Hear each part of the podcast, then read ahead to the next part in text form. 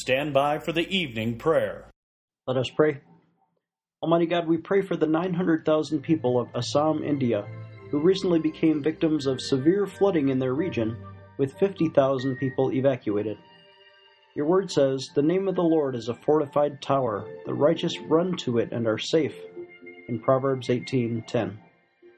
Despite the loss of possessions, we thank you for protecting so many human lives and revealing yourself during this tragedy. We pray that you would also help these people, including the many Christian missionaries in this area, to quickly rebuild stronger than ever. In Jesus' name, amen.